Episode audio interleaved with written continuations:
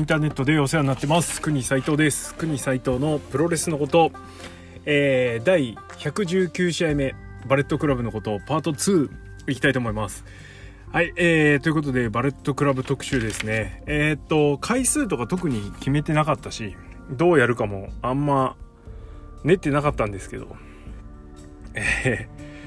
某筋からですね、7周年なので7回分やりたまえというですね、依頼命令なんだろうね、オーダーが来たのでですね、これ7回できっかな、はい、ということで挑戦してみます。なんで結構小出しになるかもね。はい、とりあえず2回目はですね、前回言った通り現有メンバーのおすすめマッチですね、的なものをちょっとやらようかなというふうに思います。はい、あ、やばい、モンスター飲みながらっていうかゲップがすいません。はい、じゃあペラッと実はですね原稿用意したのがここまででして、あと5回どうしようかなね。本当質問箱ですね、現在のところ、いつも来てないので何もネタがないですお願いします。はい、では早速すいません行きましょう。原油メンバーもう一回おさらいしておきましょうかね。加入順に、バッドラックファレ、タモトンガ、高橋裕次郎、チェイス・オーエンズ、タンガロア、ヒクレオ、石森泰治、Jay White、邪道、邪道どっちもいいか、はい、エルファンタズもケンタになっております。はい、ということでですね、もうパパッと条件的には新日本プロレスワールドで見られることが一つと、あとはバレットクラブ加入前の選手もいるんですが、バレットクラブ加入してからの試合という縛りを、とりあえず設けました。いい試合とかっていうよりはその選手の試合っていうとこれがまず思い浮かぶなっていうふうに一番パッと頭に思い浮かんだ試合をチョイスしました。まあそれがおそらく印象的な試合っていうことになるんだろうしね。それから負け試合はちょっと選びにくいので、勝ち試合をちょっとチョイス、させてもらいました。はい、なんでちょっとねあっちの方がいい試合だよっていうのもあるかもしれないんですけれども、まあ、今回のチョイスはそうなってるっていうのを、ご容赦ください。まあ、これ聞いてねもしよかったら告知ツイートにでもですね、わしはこの試合がいいよとかっていうの好きですよとかこういう試合おすすめですよっていうのがあったらぜひ教えてください。はい、ではじゃあまずバッドラックファレからいきますかね。はい、バッドラックファレで思い出すのはやっぱり2017年8月11日の G1 クライマックス27最終戦かな。はい、永田裕二戦ですね。まあ多少ちょっと多いって思う部分もあるかも、自分でも選んでてね思うんですけど、まあでもこれか中村からインターコンチ取った試合かなというふうに思うので、まあそしたらこっちの方がいいかなと。バレットクラブ加入してから、決してこう体に見合った持ち味が出てる試合をしてるとは言い難いバッドラックファレではあるんですけれども、しかも特に最近ね、なんですがこの時の、永田戦はもう真っ向勝負、当然バレットクラブの一員なのでバレットクラブ入ってから身につけた技とかムーブ的なものはやってるんですけれども、まあでも今見てもですね、もうこれをもうちょっとこうがっちり上げていけばバッドラックファレトップ戦線入り楽にできんじゃないのみたいな試合ぶりでしたよね。はい、なんで、ラスト敬意を込めてトゥースイートをする、ファレでそれに対してゼアで返す永田さんで、それを見て最後深々と礼をして、去るというファレが去るっていうシーンがあったんですけども、まあ、このシーン以上に試合の内容的なものがですねちょっと期待が持てるというかこういう風になってほしいなっていうファレだったりする部分があったので、そういう意味でもちょっとぜひ見てもらいたい試合かなという風に思います。はい、で、次タモトンガなんですけれども、やっぱりねシングルプレイヤーとして G1 出てですね非常にタフなシリーズだったようです。多分棚橋から勝ったんだよねおそらく。はい、棚橋の試合なんかもちょっと本人的にも感慨深いものがあったっていうのはちょっと小耳に挟んでるんですが、とはいえ今はですねもう G1 も出ないで、タッグ屋さんとして、自分たちのことを売り出していく、ように決めたようなので、まあであればタンガロアとセットでどの試合が一番良かったかなというふうに思うんですが、やっぱりなんだかんだですね、なんだかんだパッと思い出すのは、2018年9月30日アメリカでやった、ヤングバックス戦ですね。海外でやった試合になるんですけれども、まあ生で見た試合でチョイスすると2018年のワールドタッグリーグかな、真田イービル戦とか、あとは両国でやって、多分でロアが初めて来た時かもしれないですけど、ね、ダブルインパクトをタマがされそうになってるところをロアが、スピアでですね玉もろとも吹っ飛ばすみたいなカットシーンがあった試合、ブリスコブラザーズ戦かなとかもあるんですけど、やっぱり一番良かった試合っていう意味でも、それからスカッとした試合っていう意味でもこれかなと。であとはタマトンガタンガロア GOD ですね、はい、GOD の、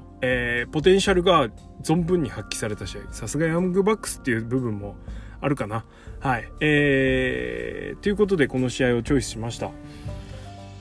この中で、まあ、ちょっとヤングバックス、マットが腰痛いマンだったっていうのもあったんですが、少しヤングバックスが動き悪かったものの、ロアがですねすごく良かったっていう記憶があります、はい、ぜひぜひ面白かったら見てみてください。はい、じゃあ次、高橋裕次郎は2014年6月29日後楽園ホールでやった、ネバー無差別級の石井戦ですね。はい、これ最近、アップされましたね、マイアミ社員でですね、見事勝ち取ったネバー王座を勝ち取った試合なんですけれども、はい、裕次郎のシングルマッチでパッと思い浮かぶのはこのぐらいしか正直ないですね。バレットクラブ入ってから、まあバレッタ戦とかあったかなとか思うんですけど、まあでも見たかった試合でようやくこの前アップされてみたら、思ってたぐらい面白い試合ではあったので、やっぱね石井とやるっていうのはといい試合ができるっていうのはね本人も認識してるようですので、はい、そういう意味で後楽園のメインで石井と試合していい試合ができたっていうのは一つ自信になってるんじゃないんですかね。はい、ぜひシングル見たいですよね、またね。はい、です。次、石森泰治、これは2018年5月18日ベストオブザスーパージュニアの後楽園、オスプレイ戦ですね。いやこれはもう間違いないでしょ。負け試合ってやるとやっぱり高橋宏夢戦になります。同じくこれも本人的にものすごく手応えのあった試合だったようなんですが、勝ち試合ってくくりになると、去年のベストオブスーパージュニアがですねちょっといまいちだったので、やっぱりその前の年、さらに言ったらオスプレイ戦っていう風になるかなという風に思います。俺多分徳林の後楽園の向かって左側西側から見てたんですけど、ちょうど真横から、石森がオスプレイにかけたリバースフランケンシュタイナーですね、ポイズンラナが、見えたんですが、真横から見たんですけど、石森、体ちっちゃいんでオスプレイの背中側で完全にですねもうほんと綺麗に、石森の体が回りきってて、でオスプレイがぶっ刺さるっていう瞬間、なだれ式リバースフランケン今だとね、なだれ式じゃねえごめんなさい、リバースフランケンシュタイナー今だとねそんな珍しい技でもなくなりつつあるし、まあ受け身も発達してんだなみたいなのがちょっと見て取れるような技になってしまったんですけれども、いや一発はすごかったっすね本当オスプレイ死んだかと思うぐらいの、はい、綺麗なリバースフランケンでした。はい、それめちゃめちゃ覚えてますね。はい、です。できればねビッグステージ、それから IWGP 戦とかからね選びたかったんですけどね、ライガー戦結構良かったですよね。うん、はいです。はい、じゃあ次、Jay White は、これもねすげえ悩んだんですけど、ちょっとね選びきんないんですよね。2つ挙げさせてください。1つは2018年1月4日レスルキングダム13の岡田戦、白ホワイトってなんだよなはい、白い J がですね、岡田から、本当カウンター一発で、ブレードランナーで取った試合ですね。スペシャルシングルだったんですけども、まああの勝利を見た瞬間に、あ、もう2月の IWGP 戦もらったなと、これはいかないとなっていうのを、まあもらったなっつってもね、それでも不安はありましたけど、いっぱい、はい、だけどもうこれいったでしょって思うぐらいの一発でしたね。はい、J の試合どうしても下道の乱入が入るんであれなんですけど、最小限だったし、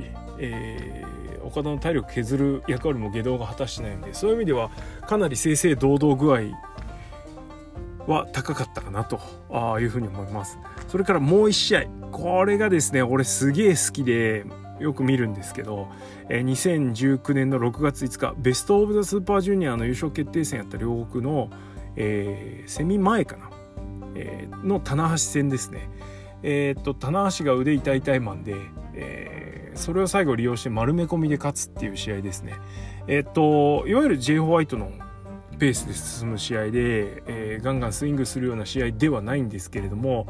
あのフィニッシュ含めてですね、あの本当よくできた試合だなと思います。あの文脈的に整ってると、自分なりのこう好きな流れというかがあるじゃないですか。それがすごく整ってる試合で、フィニッシュブレードランナーじゃなかったしんですけど、すごく好きな試合です。はい、で次エル・ファンタズモ、これも悩んだんですけど、やっぱり2018年5月22日、ベストオブスーパージュニアのウィル・オスプレイ戦かなと。やっぱオスプレイとね絡みますよね。 J もね、あの旗揚げ記念のオスプレイ戦もちょっと上げたかったんですけど、俺の中のあのジェラシー成分がですね、生観戦しなかったっていうので、あの一戦を排除してますねはい、ほんと厄介な、なんつうんですか自分で言うのもなんなんですけど、厄介な考え方ですよね、はい、でファンタズモ、ごめんなさい、オスプレイ戦です。エルファンタズモの試合、エルファンタズモの実力っていうのが、完全認知、NJPW ユニバースの皆様にも完全認知されたのは間違いなくこの試合だなと、自分自身も、ファンタズモのことよく知らなかったんですけれども、この前までの試合見たりしてね、やっぱこいつすげえぞと思いつつね、海外の試合と日本での試合っぷりってやっぱり違うので、どうなるかなと思ってたんですけども、まあ大暴れでしたね。はい、やっぱ一番印象的なのは後楽園のあの南の入り口からムーンサルト決めたやつですね。それから俺この時も特輪で見てたんですけど、ですね、最前列のお客さんをめっちゃいじってたのがすごく印象的ですねはい、まあこの試合も見てくれって感じですね。もうしのごの言うより、とにかくこういう系というかね、ハイフライ系、インディー初ハイフライ系の試合はですね、もう俺が説明するまでもなくですね、もう見るが良いっていう感じですね。はい、この試合が一番おすすめかな。両国のオスプレイ戦最直近のね、もうすごかったですけど、あれ負けちゃったしね。はい、まあ同じオスプレイ戦でもこっちの方が面白いんじゃないのかなというふうには思います。はい、で最後ケンタなんですけれども、これメモってるんですけど、ケンタだけ空白なんですよね。バレットクラブに入ってからのケンタのベストってなんだろうな、ちょっと俺は悩んでしまう。シングルでの勝ち試合自体もほんと少ないので、まあそうなると日本でやった石井戦でいっかって感じ。逆に言うとまだ作品が残ってないというか、バレットクラブ健太の、勝ち試合ですよ。負け試合として作品としてはないわけじゃないんですけど、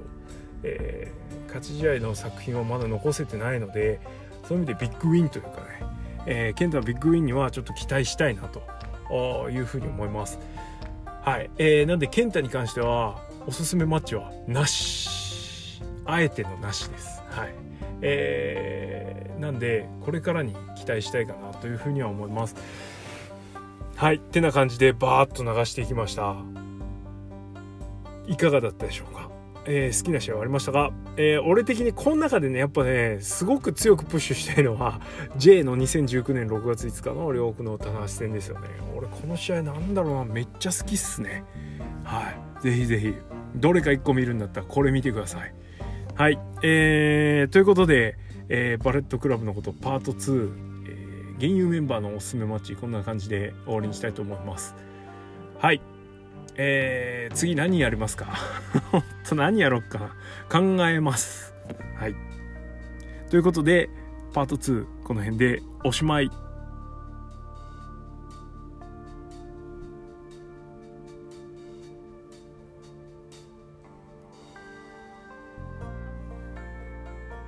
はい、よくぞ我慢していただきました。ここまで聞いてる方本当にねよくぞ我慢した。タイムバー見せたら分かっちゃうんですけどね、ですね、苦に内緒というか、ちょっと小耳に挟んだ話をですねちょこちょこ入れていきたいなというふうに思います。題して、デイブ・クニツァーの、プゴト・オブザーバーみたいなね。はい、話半分で聞いてくださいよ。これを出しに俺のことを叩かないでください。はい、ただ濃度はだいぶ高めのお話なので、このバレットクラブシリーズと一緒にねちょっと垂れ流していこうかな。はい、直近の話題でちょっといきますね。ニュージャパンカップ残念ながら開催されず、再開の目処も立ってない。この調子だとベストオブザスーパージュニアは見れないっすね。